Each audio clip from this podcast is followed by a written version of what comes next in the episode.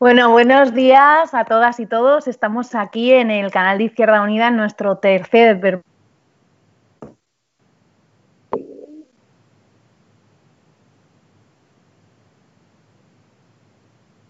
Una, una, editorial que además esta semana cumplió siete años, es su séptimo aniversario y tenemos con nosotros tanto a Laura Sandoval como a Daniel Álvarez, que son, bueno, el, el matrimonio, el matrimonio que gestó a Hoja de Lata. El canal de Izquierda Unida, nuestro tercer. Eh, Hola, ¿qué tal? Vamos a, vamos además también a darle paso y, bueno, agradecemos muchísimo que esté con nosotros a Juan Ramón, Juan Ramón Carmés, que es el nieto de Luisa Carmés, que es otra, eh, otra de las obras de las que vamos a hablar hoy. Bueno, una, una escritora maravillosa, eh, olvidada por la generación del 27, olvidada dentro de los escritores de la generación del 27, dentro del canon literario español y que efectivamente eh, es una maravillosa escritora y bueno, tenemos, un, tenemos el placer de poder contar con, su nieto. Muchísimas gracias a los tres. Hola, por, eh, gracias por estar Hola, aquí. ¿qué tal? Pues encantadísimo de saludaros a todos. ¿Qué tal estáis todos? Muy bien, Juan Ramón. Eso es lo primero, que cómo estamos todos pasando el confinamiento y sobre todo que estemos todos sanos y nuestro, y nuestro ámbito familiar. Eso es, eso hola, es lo primero. Hola, Ani, hola, Laura. Hola, ¿qué tal? hola. Por aquí nada, todos eh, por suerte de salud bien y nada, pues eh, intentando llevar el confinamiento lo mejor posible y bueno, siempre con espíritu positivo y constructivo, porque si nos ponemos en lo malo, mejor que no. supuesto. Y de hecho, esto, eh, esto que montamos, el Bermú Literario, va muy en esa línea. Hemos eh, querido que los domingos a partir de las 12 siempre tengamos un espacio pues, para hablar de libros y para hablar de cultura, a fin de cuentas. Eh, Luisa Carnés, hemos elegido a Luisa Carnés también para, para, hablar de ella hoy, porque Hoja de Lata, esta editorial, y Laura y, David eh, y Daniel, perdona, eh, en concreto, recuperaron la figura de Luisa Carnés a partir de eh, tanto sus, una de sus novelas más importantes, que es Tea Rooms, como también sus relatos. Y por eso tenemos hoy también a Juan Ramón, porque le les ha acompañado en algunas de las presentaciones de, los libros de su abuela y porque, bueno, es un enamorado de la figura de su abuela. Así que, si os parece, vamos a comenzar hablando con Juan Ramón y que nos explique. Hola, Juan Ramón. Eh, Hola. ¿cómo, ¿Cómo se vive eh, cómo se vive el ser el nieto de una escritora que, bueno, eh, seguramente muchos de los que nos están viendo todavía no se han acercado a ella y no la conocen? ¿Cómo presentarías tú a, tu abuela quien no la conoce y no la ha leído? Pues mira, también para, para mm, la familia de Luisa, para todos nosotros, principalmente para mi padre, que hoy podría rendirle un pequeño homenaje porque mañana se cumplen dos años de su, de su fallecimiento, justo mañana, pues el, el, que se haya recuperado la figura de su madre en, en estos momentos y, que él lo haya podido ver mientras todavía estaba vivo, pues, pues ha sido una felicidad completa, eh, una, aventura para todos eh, eh, emocionante y exquisita, ¿no? diría yo. y, y la verdad es que no no, ha terminado. Em, para mis hermanos y para mí, estar eh, continuamente viendo noticias suyas, recuperando eh, pedacitos de sus historias, em, porque claro, su, una parte, la parte literaria es maravillosa, tiene un montón de secretos, pero, pero luego su propia vida fue, pues fue es otra novela, ¿no? Muchas veces lo, hemos comentado y, y, cuando te vas viendo cómo en su literatura iba dejando pequeños rastros familiares que de esa otra historia familiar, pues, pues, pues es ir descubriendo tesoritos que, que te hacen te hacen latir el corazón más rápido, ¿no? En eso estamos. Si, si, os parece, voy a hacer una pequeña presentación de quién es Luisa y a partir de ahí ya eh, seguimos comentando. Bueno, Luisa nace en Madrid en 1905 en el seno de una familia trabajadora y cuando tiene 11 años eh, tiene que dejar eh, la escuela para ponerse a trabajar. Trabaja en una sombrerería, trabajará en una confitería también, lo que le da esa visión y ese instinto de clase que es el que ella siempre reflejará en sus obras, sus obras con un realismo social y notas autobiográficas, como bien decía eh, Juan Ramón. primero, ella empieza a escribir eh, cuentos, sobre todo a partir de las lecturas que más le apasionan, que son las de los escritores rusos como Tolstoy o Dostoyevsky, y es cuando en 1928, y con una, ya vemos, una formación autodidáctica, entrará a trabajar en lo que era la gran editorial del momento, que es la Compañía Iberoamericana de Publicaciones. Ahí es donde ella podrá empezar a desarrollar eh, también profesionalmente toda su actividad creativa.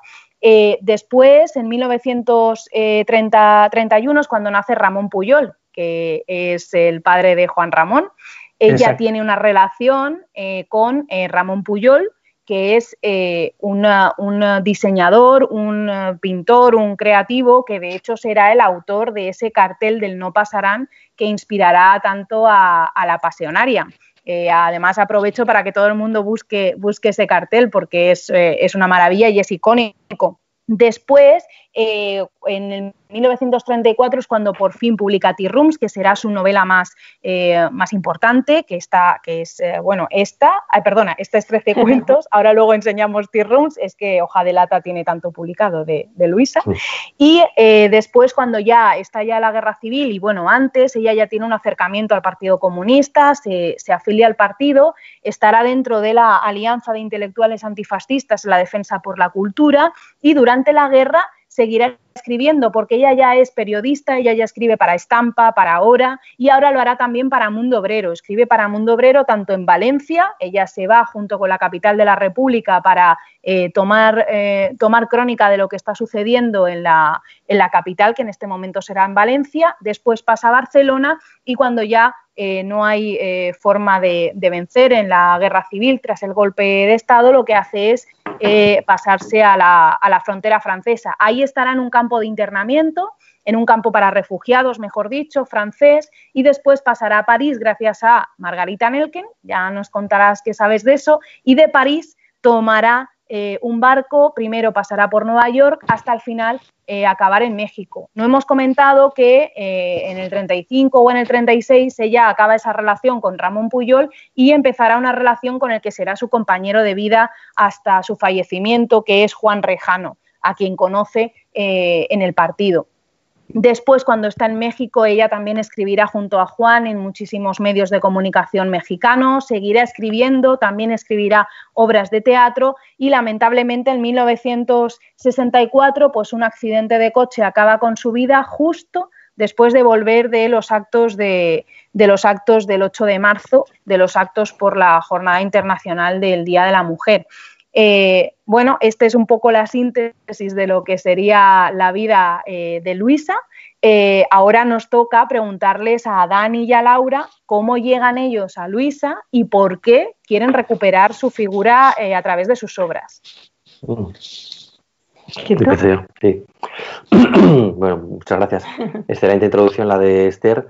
Convendría quizás recordar y reivindicar el papel que hizo la editorial Renacimiento previo a, la labor de Hoja de Lata, de la mano del profesor Antonio Plaza, que es seguramente el, gran valedor, el gran descubridor de la, de la figura de Luisa Carnes, el gran rescatador. Eh, previamente, Renacimiento había publicado de Barcelona la Bretaña francesa, que es el cuaderno de memorias del exilio de Luisa, que aparece ah, sobre el hombro izquierdo de Juan Ramón Puyol en esta, en esta visión de la cámara, y que son unas memorias de exilio maravillosas, también había publicado El Eslabón Perdido, una novela de exilio en la que Luisa habla de esa conexión rota con la madre patria, con España, eh, para las generaciones que ya nacen en el, en el exilio. Eh, seguramente el, libro más eh, exitoso que ayudó a, recuperar de otra manera la figura de Luisa Carnes sea Tea Rooms, Mujeres Obreras. llegamos a él por una de esas maravillosas casualidades de la vida, ¿no? lo que en rugby se llama un tercer tiempo. Es decir, tomando cerveza después de una presentación que hicimos con, por aquel entonces no lo conocíamos, David de Cerra, que es un joven profesor universitario. que justo estamos de enhorabuena porque acaba de, doble enhorabuena, porque acaba de regresar a España laboralmente para ser profesor de la Complutense y porque él y su compañera Marga acaban de ser padres, o sea que si nos está viendo y si no también. Bueno, y David, es un amigo y compañero mío, o sea que le mandamos aquí un beso enorme a pues David. Pues felicidades, sí, sí. La, enhorabuena por esa eh, preciosa Julia que nació hace unos, pocos meses. Hablando con, David de literatura, de lo divino y de lo humano, eh, después de esa presentación en Barcelona, pues una de las eh, de los títulos que nos comentó fue una sensacional novela de una autora española republicana olvidadísima, Luisa Carnés, que había escrito una novela que se titulaba Tea Rooms, Mujeres Obreras, ¿no?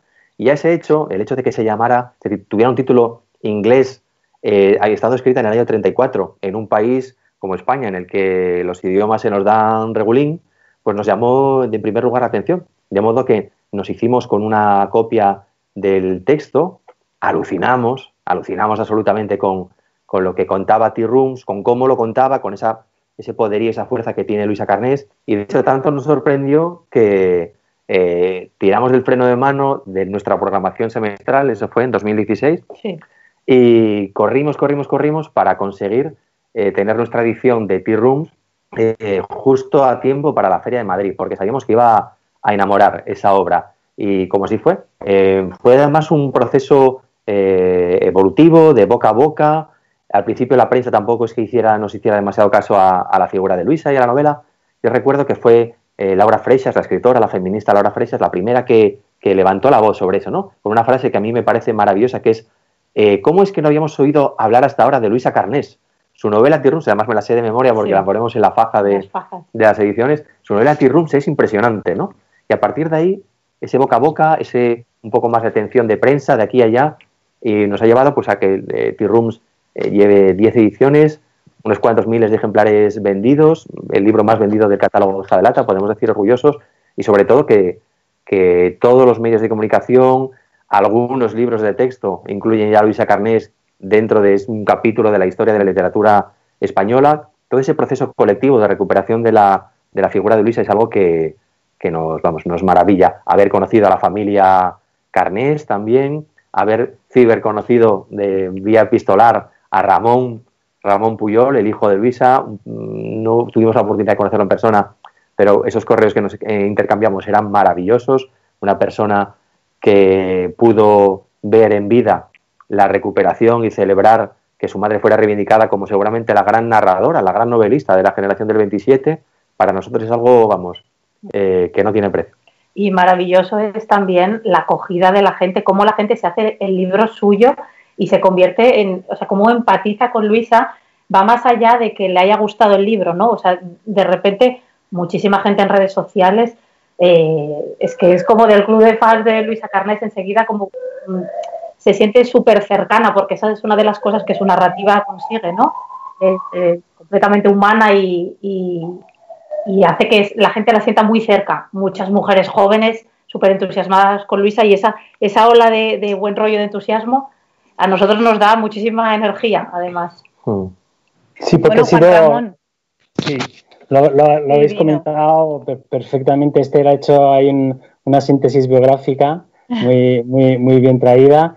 Eh, también muy bien eh, recordar, desde luego, siempre al, querido profesor Antonio Plaza, que, lleva eh, persiguiendo los rastros de Luisa desde hace 20 años, ¿no? y, de alguna manera fue él el que, el que fue descubriendo el pequeño tesoro que teníamos, o gran tesoro que había, que estaba celosamente custodiado por mi padre, que no, que no quería que, aquello se hiciera de cualquier manera y, lo, y cayera en cualquier, en, cualquier, en manos de cualquiera. Y fue la perseverancia de Antonio precisamente un poco el que fue sacando poco a poco ahí los textos, las cosas, porque para mi padre era un proceso muy, muy, muy doloroso, doloroso ¿no? Después de haber pues es que Luisa, claro, el, drama de Luisa ha sido siempre un poco ese, que cada vez que ha, ocurrido un... ella tuvo éxito siendo muy joven, eh, cuando firma con la CIAP, que como tú bien has explicado con la compañía iberoamericana, eh, tiene mucho éxito y la, lanzan mucho como la, eh, como la escritora joven más importante de España y todo eso. Entonces tiene, tiene una serie de condiciones ahí muy especiales que yo creo que para una compañía que estaba trabajando ya muy bien en el tema del marketing publicitario, que en eso eran muy modernos, eh, pues, pues fue muy importante. Entonces la lanzaron muchísimo, tenían, era un conglomerado que tenía revistas, tenía periódicos, contrataba autores eh, en nómina, eh, publicaba un libro, un libro tras otro, y ella entró allí em, y, y, tuvo esa oportunidad. Dijo, pues esta, esta muchacha que es mecanógrafa, que trabaja aquí con nosotros resulta que, le gusta la literatura, que escribe, pues que haga algunas solapas, que haga algunas introducciones de algunos libros de estos autores rusos que tanto le gustan y, y, recuperó su primera, y ellos mismos recuperan su primera novela y la relanzan, eh, que es eh, Peregrinos del Calvario. Su que son tres novelas cortas. Eso es, y entonces es el momento en que la, la relanzan. Quiero decir que, pero justo cuando ella triunfa con, con T-Rooms, que estamos en plena mm, eh, en, plena república, pero eh, no hay que olvidar lo que estamos también en, en, la Gran Depresión, ¿no? La parte, digo, toca mucho por, por los años que llevamos vividos ahora desde el 2008, esto que tenemos ahora encima, em, recuerda mucho a, esa situación, ¿no? Entonces, en el 34, cuando ella publica en la editorial Puello eh, T-Rooms, eh, es que no queda papel prácticamente para ni para hacer periódicos. Los periódicos han bajado de tirada, han recortado papel, no hay papel. Entonces estamos, claro, estamos viendo una crisis, no hay dinero para, para comprar libros y la propia la propia gran compañía que pretendía ser la gran compañía editorial en España en esos años había quebrado en el año 31 por, por la Gran Depresión por el capital de los... O sea, que tiene también esa parte de esa historia. Me refería un poco a eso porque mm, eh, a esa especie como de, mala suerte de, la abuela Luisa, porque en ese momento, cuando ella puede eh, aprovechar, digamos, ese, esa fama que tiene de siendo tan joven, llega la guerra civil y lo trunca todo aquello. Eh, y en México ocurre un poco exactamente lo mismo. Después de de, luchar durante años trabajando en medios de comunicación y sobreviviendo con, en el exilio ese mexicano que era muy poderoso, pero a la vez también tenían que buscarse la vida de una manera muy, muy fuerte, trabajando en muchos sitios, haciendo muchas colaboraciones, de ahí los seudónimos de, de, la abuela Luisa porque firmaba crónica social, firmaba crónica, digamos, más memorística, y luego hacía sus cuentos y hacía sus libros. Eh, con, su propio nombre, ¿no? con Luisa Carnés. Y, toda, mm, y cuando ella se, está retirando para finalmente ya dedicarse solo a escribir, a, la edad de 59 años, pues sucede ese trágico accidente familiar que tanto marcó a nuestra familia y que fue, que fue un poco el, la, otra cosa que eh, muchas veces nos preguntan, ¿por qué tan se silenció tanto a Luisa? Pues eso también forma parte de ese, de ese silencio, ¿no? Ese dolor y ese y todo ese, exilio, porque el exilio no solo es de las personas, también es de sus, de sus textos, en fin, que hay toda una intrahistoria ahí muchas veces cuando recuperas algún texto te encuentras, te encuentras que están marcados, que tienen libros, uno de mis preferidos, inéditos, que lo hemos comentado algunas veces, eh, Olor, de, Olor de Santidad, que si queréis luego hablamos de él, es inédito y está por, por estudiar. Pues ese libro tiene también una intrahistoria porque es un libro que rescató mi padre prácticamente, de, vamos, de la basura por, una serie de circunstancias familiares y que, y que hacen de, de, muchos de la, figura también de Luisa esa parte un poco también trágica, ¿no? Bueno, eh, hay una historia, una intrahistoria que se cuenta en uno de los libros que ha publicado Hoja de Lata y que también eh, es una historia que tiene su es muy trágica realmente, ¿no? Aunque, aunque sea bonita, ¿no? Que es el hecho de que 13 cuentos, parte de esos cuentos, eh, venían directamente de la cartera con la que Luisa cruzó la frontera del exilio y que es la cartera en la que estaban sus relatos mecanografiados. Eh, cuéntanos esa historia, Juan Ramón, ¿cómo pues es la historia de esta cartera? Esa, historia, em, pues es, es, un poco esta misma tragedia, ¿no? De, las, no sé por qué las maletas mexicanas, las carteras españolas perdidas, los libros eh, extraviados, los libros malditos, acaban teniendo esta especie de aura maravillosa, especial, que cuando se recuperan, pues, pues nos dejan unos pláticos a todos, ¿no? Y eso ocurrió con los relatos. Eh, Luisa, cuando parte, parte de Madrid eh, trabajando para, para Frente Rojo, que digamos es la parte viajera de Mundo Obrero, Mundo Obrero se queda en Madrid, y la parte viajera de, la que va con la República y luego a Valencia y luego a, Barcelona, Pues, pues parten con lo opuesto, porque no bueno, pues, pues, salen, eh, de hecho, tan con lo opuesto que lo que hace eh, mi abuela es mandar a su hijo, que es pequeño, lo manda a las colonias ahí a, Castellón, donde, donde puede ir a visitarlo de vez en cuando, pero mientras ella desarrolla su trabajo, el, niño está en una colonia. Entonces esos los recuerdos de mi padre, pues son recuerdos de guerra, de casi de orfanato, de, de contaba unas historias que, te dejaban también la piel de gallina. Em, es decir, iba con lo opuesto, nunca, eh, yo creo que nunca se imaginaron que no volverían a Madrid. Eh, cuando salen de Valencia a Barcelona, yo creo que nunca se imaginan que van a tener que abandonar España. Y cuando salen camino de, en, lo que llamaba Max la, la, caravana nazarena, de, partiendo hacia, hacia Portbou, eh, cruzando la, la, frontera en aquel invierno horrible de frío y de hambre, pues eh, lo único que saca Luisa es esas dos carteras, dos carteras que, que, que, custodiaba donde llevaba sus fotos, sus recuerdos y llevaba sus muchos manuscritos de que luego serían los, los, los cuentos, ¿no? Parte de, esos, parte de esos cuentos, los cuentos, digamos, de, de la guerra, y notablemente también eh, toda esa crónica periodística que es bestial desde ese punto de vista. para los que somos periodistas, pues es eh, súper impactante que es de Barcelona a la Bretaña francesa, donde narra todo, todas esas horas y donde cuenta un poco cómo, de hecho, ella deja las dos maletas con las que había salido de Madrid, donde llevaría su ropa, llevaría sus cositas, seguramente algunos textos y algunos de sus libros y algunas de sus cosas, las deja abandonadas en una casa en Barcelona donde está ya en una especie de pensión con una señora que la, que la cuida y todo eso, eso ella deja rastro directamente en, la crónica periodística esta de, Barcelona a la Bretaña francesa, pero también en algunos cuentos, como La señora del perrito, eh, donde yo creo que estar eh, pensando en la señora que, que, le mantenía en la pensión, bueno, en la casa, que la cogió en su casa, donde ella tuvo que abandonar lo poco que llevaba y salir con la, con la famosa cartera que, felizmente se pudo recuperar. y ¿Cómo se recuperó, Juan Ramón? Por favor, cuéntanos. Bueno, esto, claro, este, en esta parte trágica, que, que, comentábamos, hay un capítulo que es tremendo, que es que, digamos, el custodio de, de toda la obra, el custodio natural de toda la obra de mi abuela Luisa era su segunda pareja, el poeta de Puente Genil, Juan, Rejano, que era además un, militante, no, un dirigente destacado del Partido Comunista en aquella época.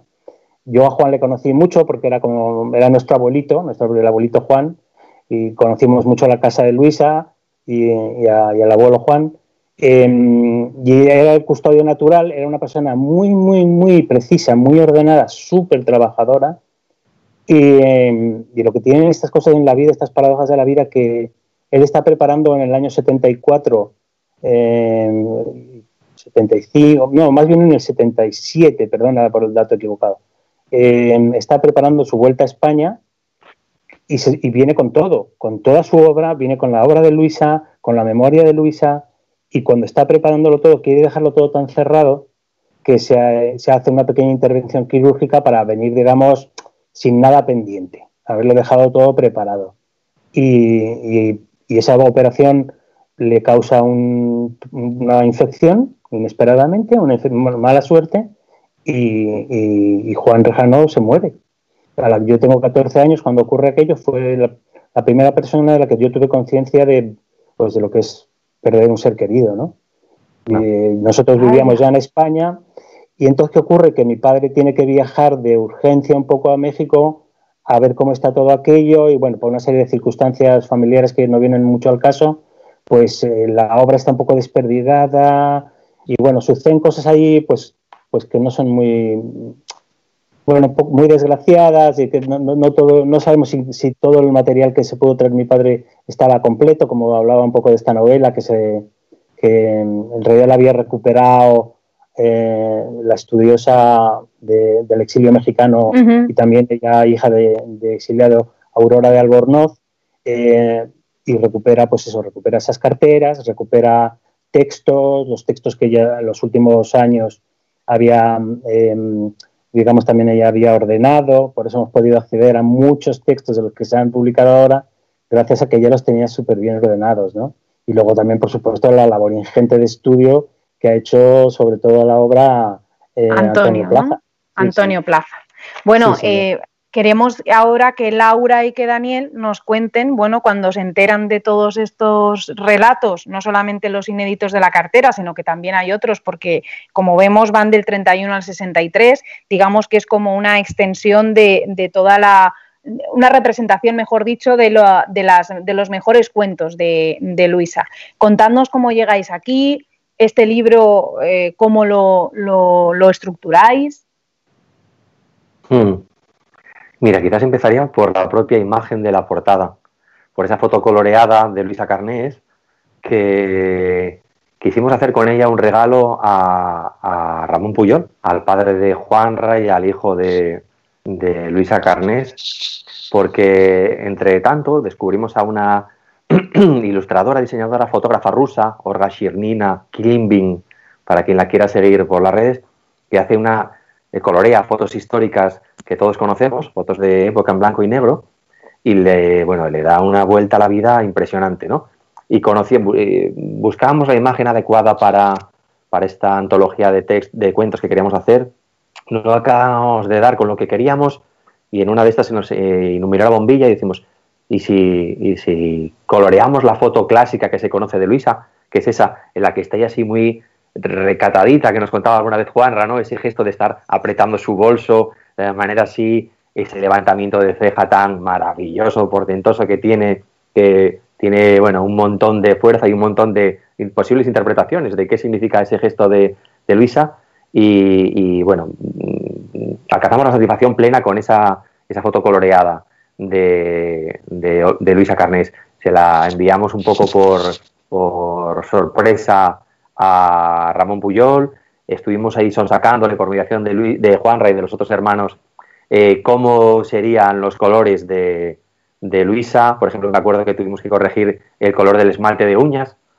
Olga Scherrina se lo había puesto eh, intenso, rojo, cereza, algo así, y ellos le sonsacaron que no, no, que era transparente, que era laca transparente. Luisa nunca había sido muy ostentosa así en su, en su maquillaje y fue una, vamos, un gustazo ver la reacción de, Ramón Puyol cuando vio esa, esa, esa foto coloreada. Eh, teníamos claro que queríamos una antología con los mejores relatos de, de Luisa Carnés, no tanto eh, un proyecto completista o todólogo, ¿no? en el que, porque nosotros somos un sello literario, no somos un sello académico, de modo que teníamos claro que queríamos una, hacer una antología y que nos gustaría que fuera una antología representativa de toda la evolución literaria y vital de, de Luisa Carnés.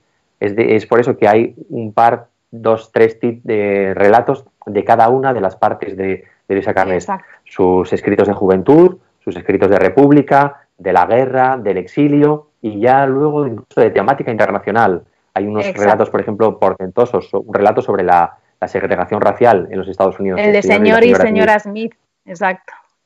Sí, es sorprendente, ¿verdad? Que una autora española republicana hable sobre la segregación racial en los Estados Unidos en aquellos años y creemos que nos quedó un, volumen bastante logrado, con bastante coherencia todo ese hilo conductor de la, de la obra de Luisa y con esa guinda del pastel que son las fotografías de Alex Puyol, hermano de, Juan Ramón y, también nieto de, Luisa, que fue quien, quien fotografió abierto al principio, y, eh, perdón, cerrado al principio, lógicamente, y abierto al final el bolso, el bolso de Luisa.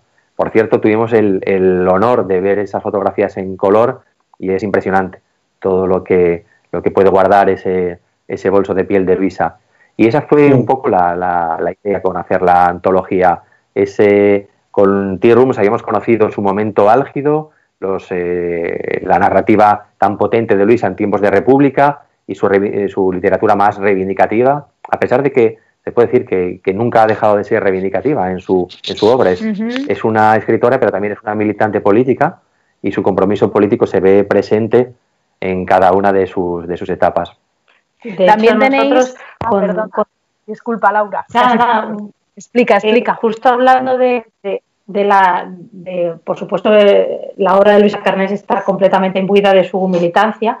A nosotros nos encantó T-Rooms cuando lo leímos, lo leyó primero Dani, me dice, lee esto, lo leí y dije yo, madre, qué maravilla. Y es verdad que no dudamos en, publicarlo ni un segundo, pero no pensamos que esa potente militancia tan explícita en el libro O sea, nos pensamos que iba a levantar más ampollas o, igual que no iba a llegar el libro a, tanta gente como al final ha llegado, porque bueno, tampoco estamos tan acostumbrados en, en España pues a que los eh, un lector más masivo pues lea libros tan políticos, ¿no? No sé si es porque le pasó el tiempo y la gente lo lee como una cosa eh, como que le perdona más esa militancia, ¿no? no, sé si perdona es la palabra, pero mm. como que la gente lo vive más eh, de manera más natural por el hecho de ser una cosa pasada. Pero nos sorprendió muchísimo que la gente asimilara con tanta naturalidad y, no le o sea, no, no, no se hablara más del tema de, de esa profunda militancia, ¿no? Bueno, es que efectivamente, eh, como muy bien dices, eh, Laura Carnés, eh, Luisa Carnés, he dicho Laura porque estaba hablando contigo, disculpa el Luisa Carnés efectivamente no, no, no, engaña, o sea, en toda su obra, su lucha por la justicia social, su conciencia de clase y su, su, su verdad, porque lo que está reflejando con esos tintes autobiográficos es su experiencia como obrera, ¿no? De hecho, en Tea Rooms el subtítulo de Mujeres Obreras deja muy claro que lo que quiere es eh, reivindicar la figura eh, no solamente de los trabajadores, sino sobre todo de la mujer trabajadora en, en un momento muy concreto de la historia de España. Eh, de hecho, cuando está en México ella sigue con toda esa militancia como no podía ser de otra forma, pero es que además lo hace eh, trabajando como, periodista, como muy bien ha dicho Juanra, pero también con un boletín, eh, trabaja en un boletín que se llama Mujeres Españolas, en el que también mantiene ese hilo con el exilio, con las mujeres republicanas. Ella en ese momento, en los años 40, escribirá Rosalía, una biografía de Rosalía de Castro que también habéis publicado vosotros. ¿Cómo llegáis a, publicar esta obra? ¿Cómo llegáis a ella? Y bueno, eh, ¿qué significa esta obra dentro de, toda la, trayectoria de Luisa? Pues eh, bueno, Rosalía, desde luego llegamos a través de la familia Carnés. Concretamente me, acuerdo que un día hablando con, con Juanra en Madrid, tomándonos algo como, como siempre, es lo que mejor sale en, en los como, terceros tiempos salieron muchas cosas buenas de hoja de lata. Pues hablando de eso, eh, salió pues el, esta maravillosa biografía de, Rosalía y me acuerdo que Juanra me dijo que era como la niña bonita de, de su padre, eh, ese libro, ¿no? Que teníamos que leerlo, qué tal. Y, bueno, la verdad que la figura de Rosalía contada por Luisa Carnés nos parecía súper eh, goloso, atractivo e interesantísimo, ¿no? Esa mirada cómplice que, Luisa consigue transmitir eh, sobre la poeta gallega. Teníamos clarísimo que no iba a ser una biografía rigurosa porque evidentemente pasaron muchos años desde entonces. Luisa la escribió desde el exilio, sin internet y sin un montón de datos que hoy se saben sobre Rosalía y un montón de... Claro, entonces no la publicamos para aportar nada nuevo de Rosalía de Castro, sino sobre todo para para mostrar el diálogo y el cariño y la complicidad de dos escritorazas eh, juntas, ¿no?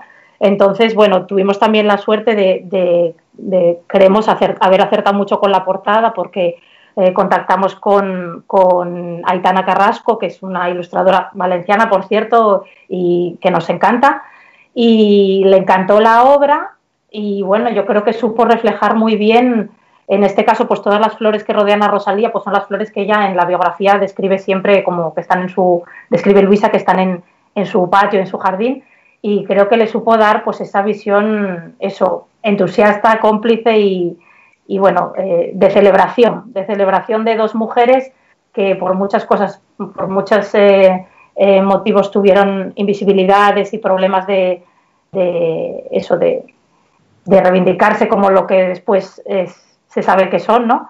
Y bueno, encantados de, haberlo aportado y, de sacar la pequeña joya que parece más un cuento gótico, como decimos en la sinopsis, ¿no? Sí. Es, es a nosotros una, maravilla y bueno, al público creemos que, también a los fans de Luisa les ha, les ha gustado mucho eh, la joyita de Rosalía. Sí. Dinos, Juan Ramón, ¿qué significaba para tu padre? yo creo por mi padre eh, yo creo que tenía esa predilección por Rosalía porque yo creo que debió ver lo que trabajó Luisa cuando él ya tomó conciencia y era un adolescente, lo que debió trabajar Luisa para conseguir información en el exilio allí en México, para sacar adelante una, la obra. Y está claro, para nosotros desde hoy, desde hoy, porque las cosas, claro, en el contexto de, histórico, digamos, desde el que se aborda un determinado tema, pues tiene, tenía esa, ese, ese gustito golosina que, del que hablaba Laura, ¿no?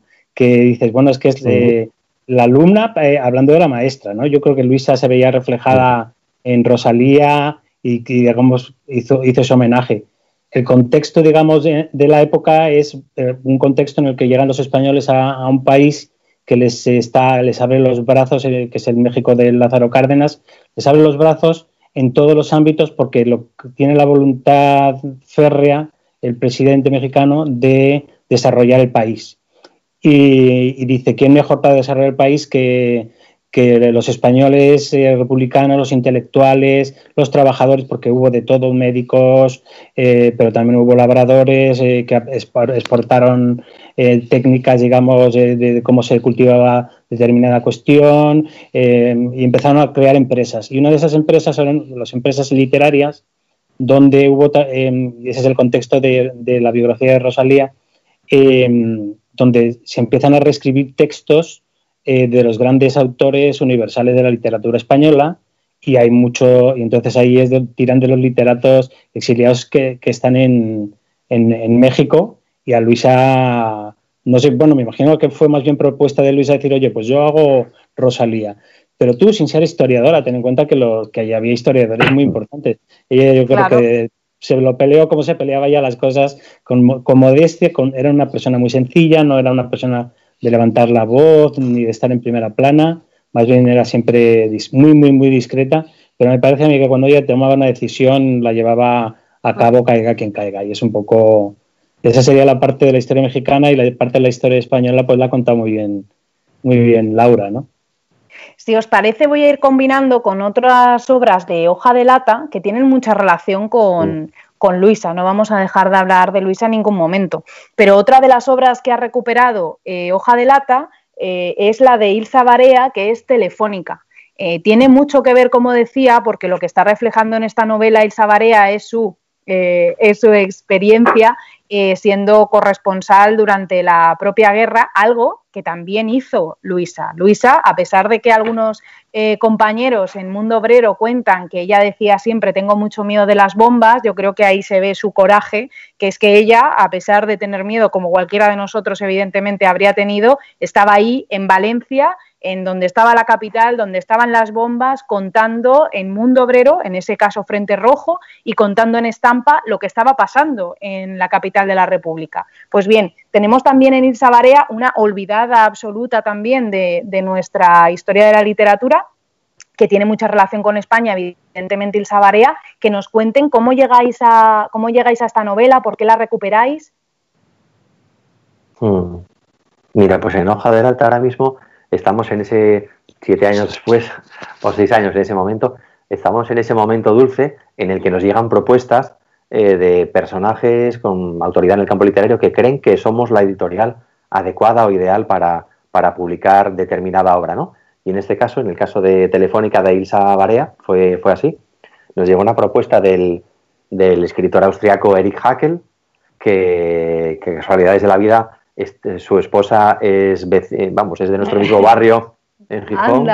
Y sí, sí, sí, sí, casualidades de la vida. Y, y eso, dijo, mirad, eh, un profesor eh, amigo mío de la Universidad de Alcalá acaba de descubrir que Ilsa Barea, la mujer de Arturo Barea, tiene una novela de guerra tremenda, maravillosa, además es un documento histórico de, de, muchísima relevancia porque es la última novela que se ha descubierto eh, inédita, aún sin publicar, sobre la guerra civil española contada al calor de los acontecimientos y, creo que, seríais los indicados para publicarla. Efectivamente, nos pusimos en contacto con Georg Pigler, el eh, encantador profesor austríaco de, la Universidad de Alcalá de Henares. Nos pasó una muestra, una primera muestra de traducción firmada por Pilar Mantilla, eh, estupenda traducción, una novela intensa, eh, también arriesgada en su, en su narrativa y sobre todo con el valor añadido extra de estar escrita por Ilsa Barea, que es una mujer de la que quienes hayan leído La fuerza de un rebelde algo saben, eh, quizás no con demasiado con palabras demasiado contemporizadoras de, por parte de Arturo Barea, pero quien no lo haya leído, pues eh, es una mujer que ha estado 80 años a la sombra de Arturo Barea, a pesar de que tenga una trascendencia histórica tremenda, como posteriormente podemos, podemos hablar.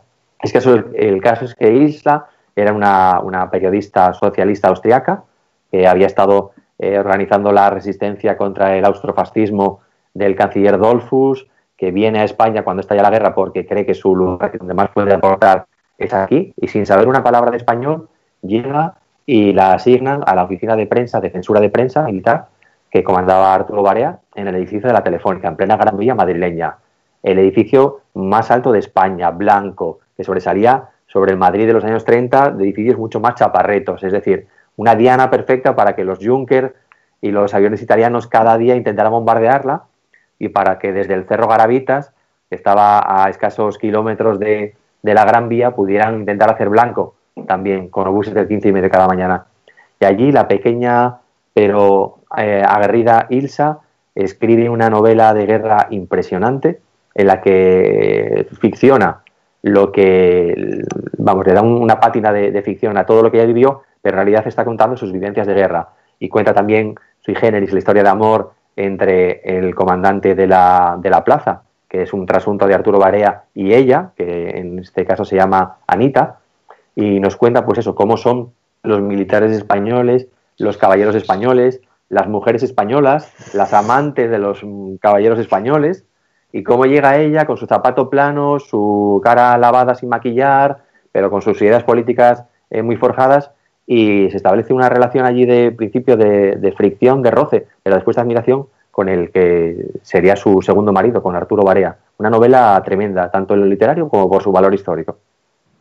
Bueno, es, es, maravillosa. Yo, Juan Ramón, no sé si de, la, de esa parte de esa vida, eh, pues eso, bajo las bombas y escribiendo eh, para diferentes medios de comunicación, tanto en Valencia como en Barcelona, si te ha llegado a ti a través de, a través de tu padre, pues alguna experiencia. Sí, sí, sí, porque efectivamente el miedo a las bombas debía ser algo mm, generalizado, ¿no? ¿no? Porque él, él recordaba recordaba eh, cuestiones muy, muy precisas, siendo un niño muy pequeño, ¿no? De, cómo cuando estalla la guerra ellos están, toda la familia Carnés, que eran, eran bastantes, eran siete, siete hijos, más la abuela, más, en fin, vivían en la, ahí en la calle mm, Fernández de la Hoz, el piso todavía sigue en un bajo y el niño era pequeño y el niño estaba en un patio minúsculo de dos por dos y entonces estalla la guerra y, es Luisa la que, la que viene a casa corriendo desde, me imagino desde la, no sé, desde que, desde qué oficina vendría o de qué trabajo estaría en, aquel momento.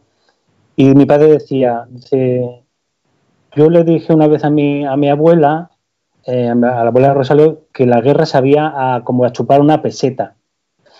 Y, es verdad que luego en, algún otro texto em, he leído que es ese, esa herrumbre, esa especie de, de, sabor a sangre, al hierro, ese, ese, metal he leído y he visto en alguna otra película que habla sobre, sobre ese sabor, ¿no? el sabor un poco de la guerra a, hierro, hierro oxidado un poco. ¿no? Eh, en Valencia también eh, cuenta una cosa parecida eh, sobre cómo cómo cae una bomba y revienta un edificio en el que ellos están, el edificio de al lado, y las cosas que ven, y cómo lo había impresionado ver pues los restos en un pote chiquito de estos de porcelana, de estos de metálicos, eh, como había visto pues un resto de, comida y, la tristeza que le había dado.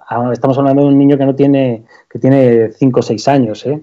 Y entonces sí recordaba, recordaba esas cosas de, de, la guerra. Y luego lo plasma muy bien todo eso, lo plasma muy bien Luisa en esta, en esta historia que hemos ah. comentado de, de, hmm. de Barcelona.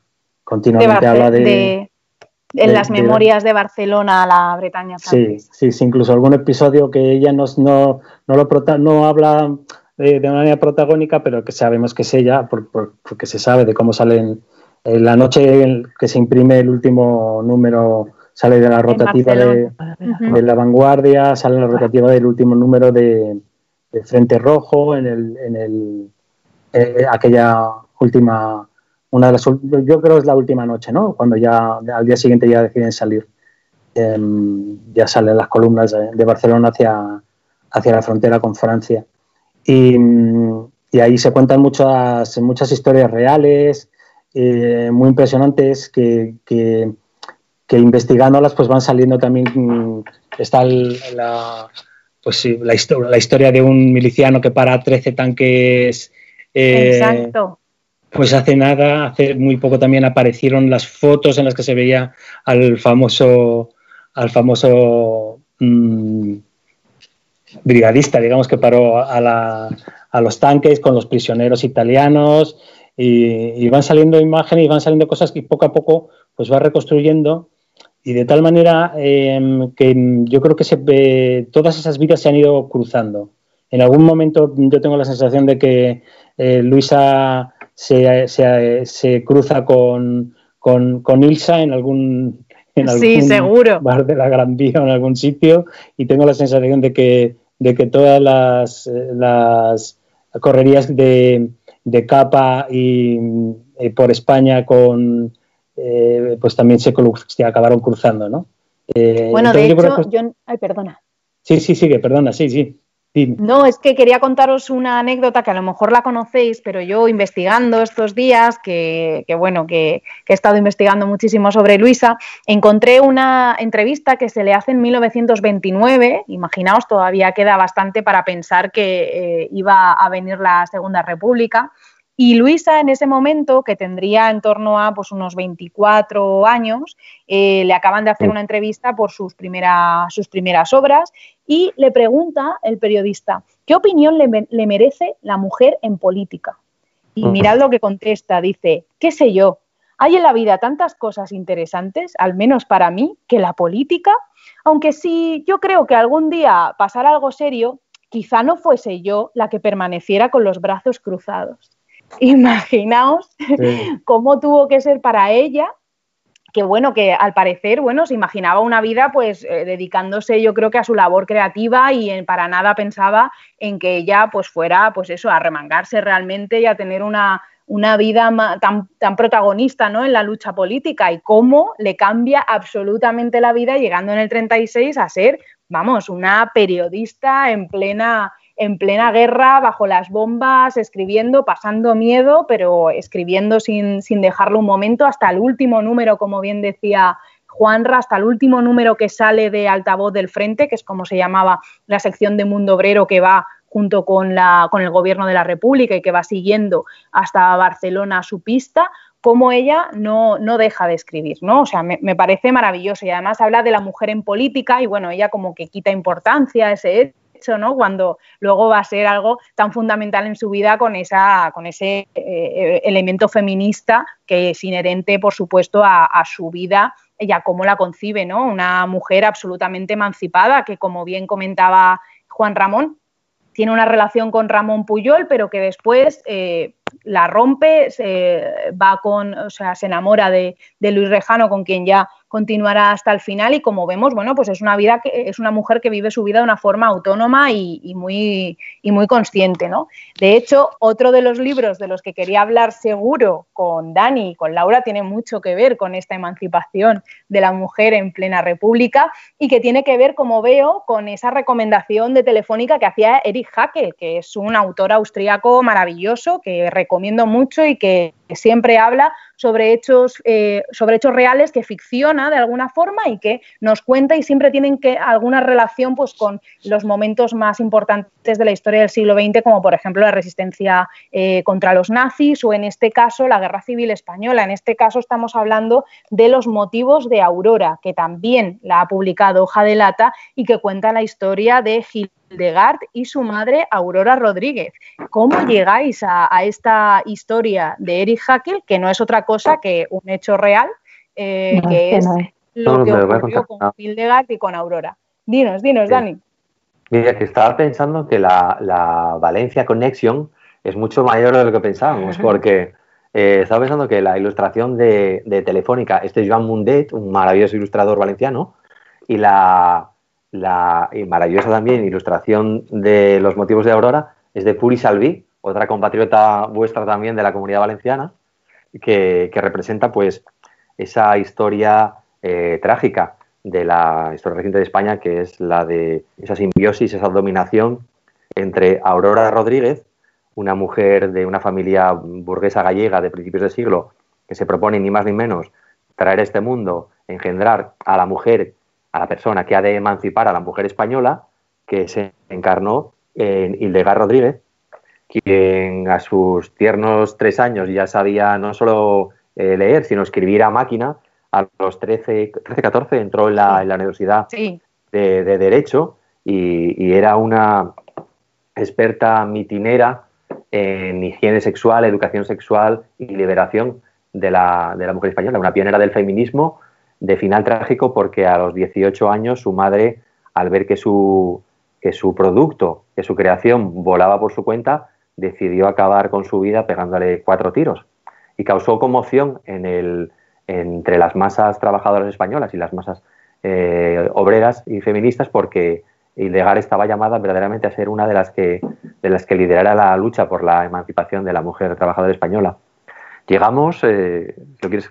Sí, la verdad que como podéis ver, eh, nuestros hilos muchas veces son estupendos porque son mucho más caseros y, y sociales de lo que puede parecer, ¿no? Lejos de ser eh, editores de ratitas de biblioteca encerrados en el estudio, eh, muchas de nuestras estupendas propuestas pues son cruces estupendos de, autores, recomendaciones.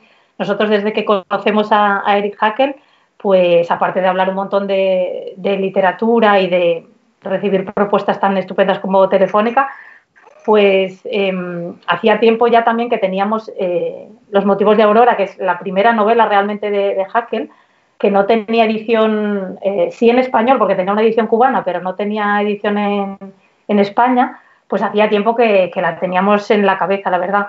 Y en cuanto pudimos colocarla un poco en el, en el calendario, no lo dudamos, pues porque admiramos la, la narrativa, la literatura de Eric Hackel y bueno, porque porque es un libro muy cómplice en el catálogo de hoja de lata y sobre todo en el catálogo de mujeres republicanas y, bueno, comunistas y, luchadoras que, parece que nos encantaría poderlas poner todas juntas en, un documental o en, o en, o en algún sitio porque es, es, estupendo, se podían haber conocido todas ellas y, trazan pues una, una parte de la historia de la literatura en femenino y escrita o escrita por mujeres o de mujeres que tampoco estamos tan acostumbrados a, encontrar en, España y que hay que ir destapando bien. Mm. Entonces, pues... Por eh, supuesto.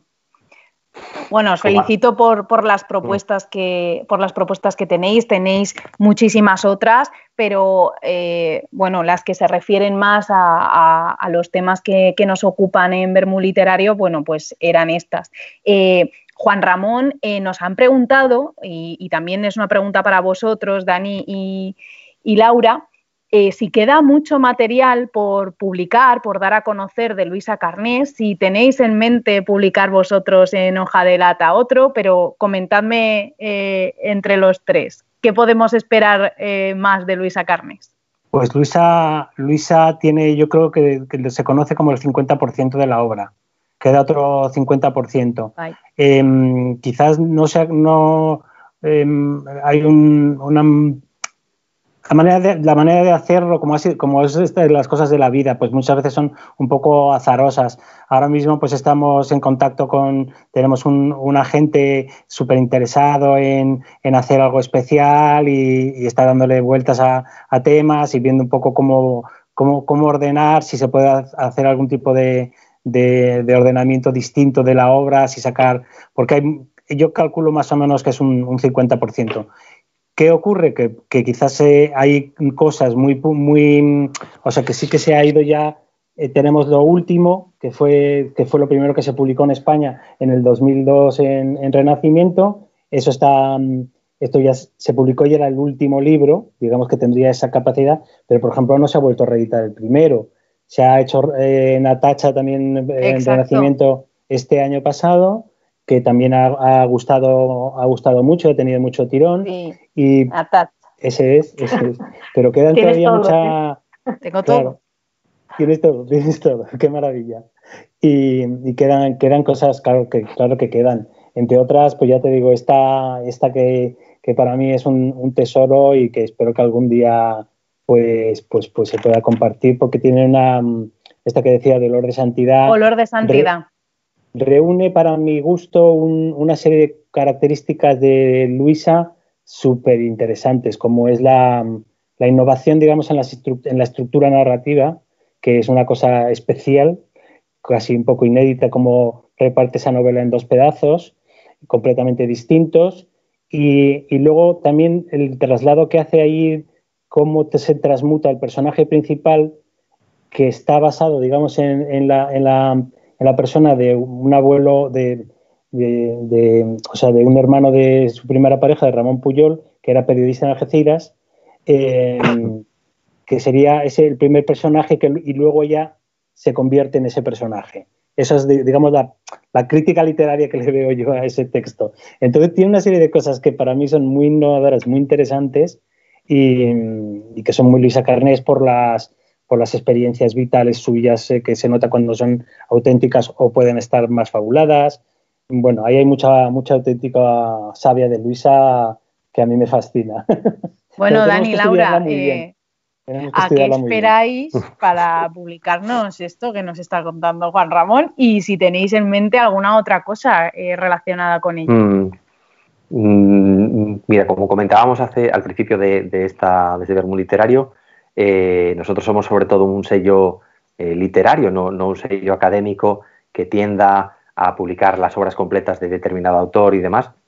Entonces, el, criterio de, que tenemos para publicarlo es que no puede estar nada por debajo de lo que ya hayamos publicado de un autor. Y con esas pinceladas de, Luisa Carnés que hemos publicado, creemos que está lo más interesante de la obra de Luisa Carnés. Su novelaza, que para nosotros es T-Rooms, porque de lo que hemos leído y demás, esa fuerza narrativa, esa contundencia, esa vigencia incluso del planteamiento que hace Luisa de la mujer española, 80 años después, se, mantiene a día de hoy. Y quizás haya sido uno de los motivos del éxito de T-Rooms, que mujeres jóvenes, trabajadoras, precarias o estudiantes o mujeres de mediana edad dicen, es que 80 años, esto está escrito en el 34 y 80 años todavía estamos reivindicando alguna de las cosas que Luisa hacía en el, en el 34.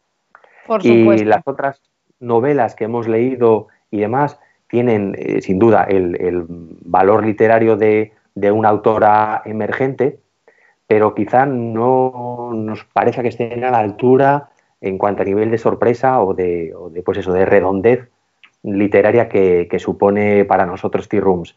Y ofrecer algo a quien se haya enamorado de Luisa con los 13 cuentos, con T-Rooms, con Rosalía, que consideremos, por supuesto, desde nuestro criterio subjetivo y personal como personas y como lectores y como editores que, somos. Que no esté al nivel de lo ya publicado, creíamos que, sería, que no sería honesto para con el público lector. De modo que, que bueno, bueno, de modo que nos, que nos tenemos que complementar para conocer la obra de Luisa Carnés, efectivamente, con esa obra más académica y que tiende un poco a, recuperar absolutamente toda la, obra, que es el de Editorial Renacimiento, que es eh, ese objetivo. Y por otro lado, tenemos a hoja de lata con esas tres propuestas maravillosas que son Rosalía, los 13 cuentos con la historia de la cartera incluida y eh, T-Rooms Mujeres Obreras. Eh, bueno, yo no sé si nos queréis eh, contar, eh, Dani y Laura, que ya vamos a ir finalizando, si nos queréis contar alguna obra que tengáis ahora por salir, que cuando salgamos del confinamiento podamos lanzarnos a,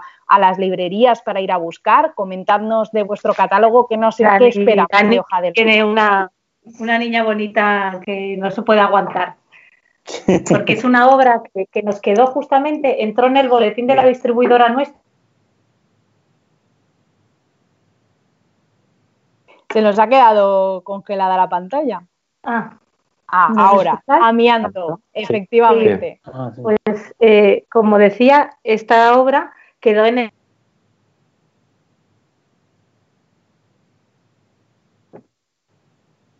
Sí, se ha, quedado la imagen, ¿verdad? Se nos ha quedado congelado, ¿no?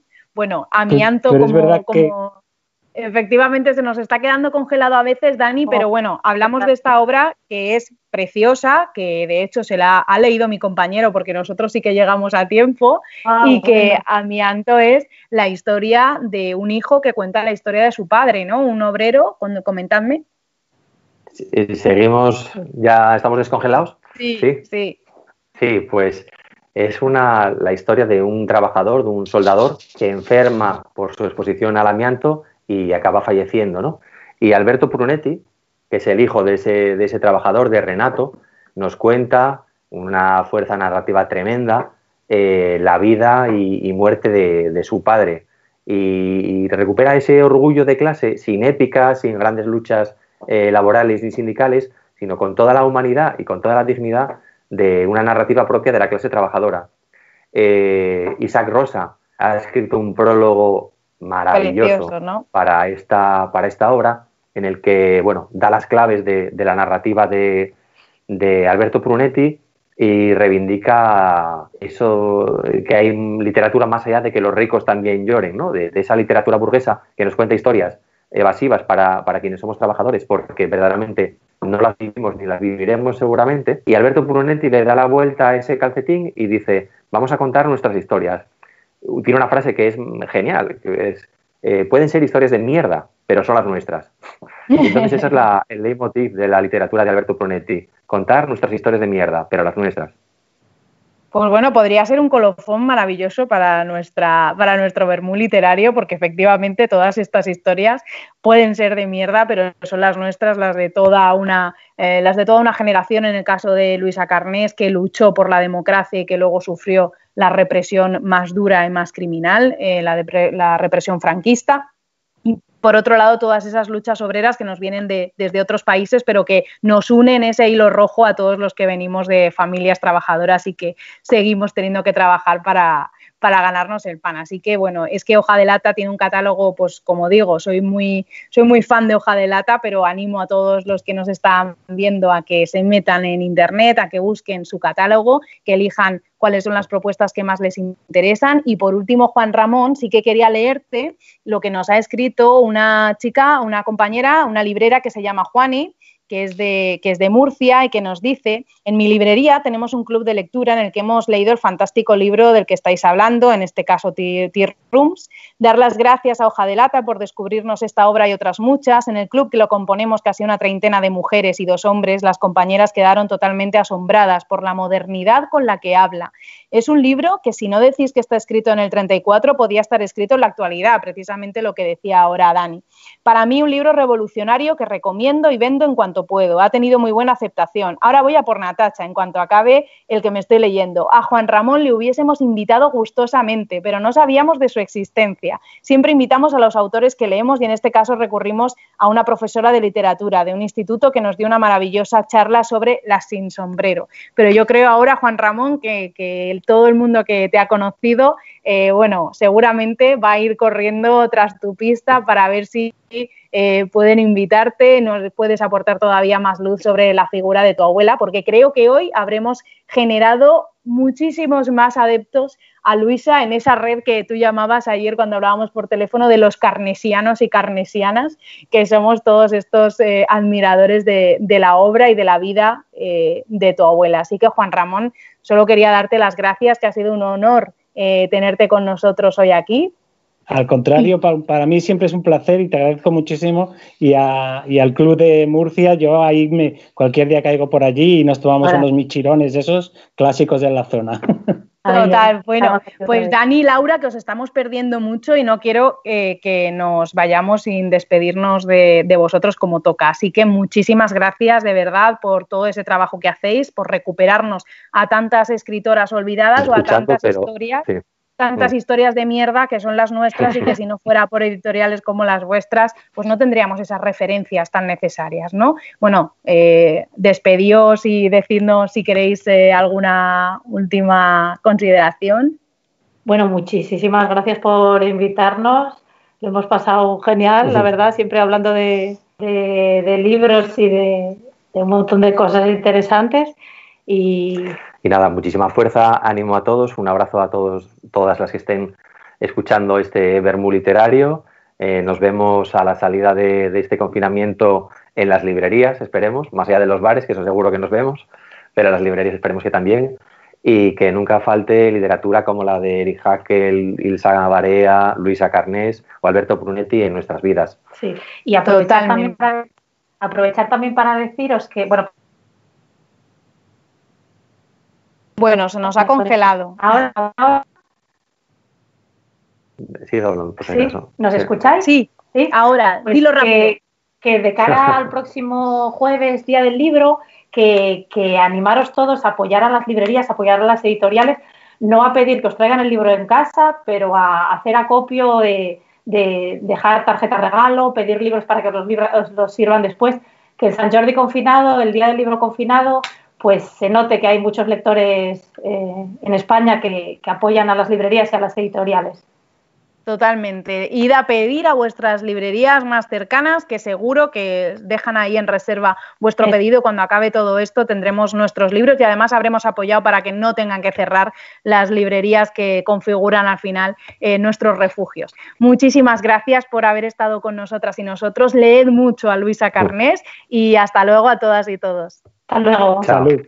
Hasta luego, chao. Salud.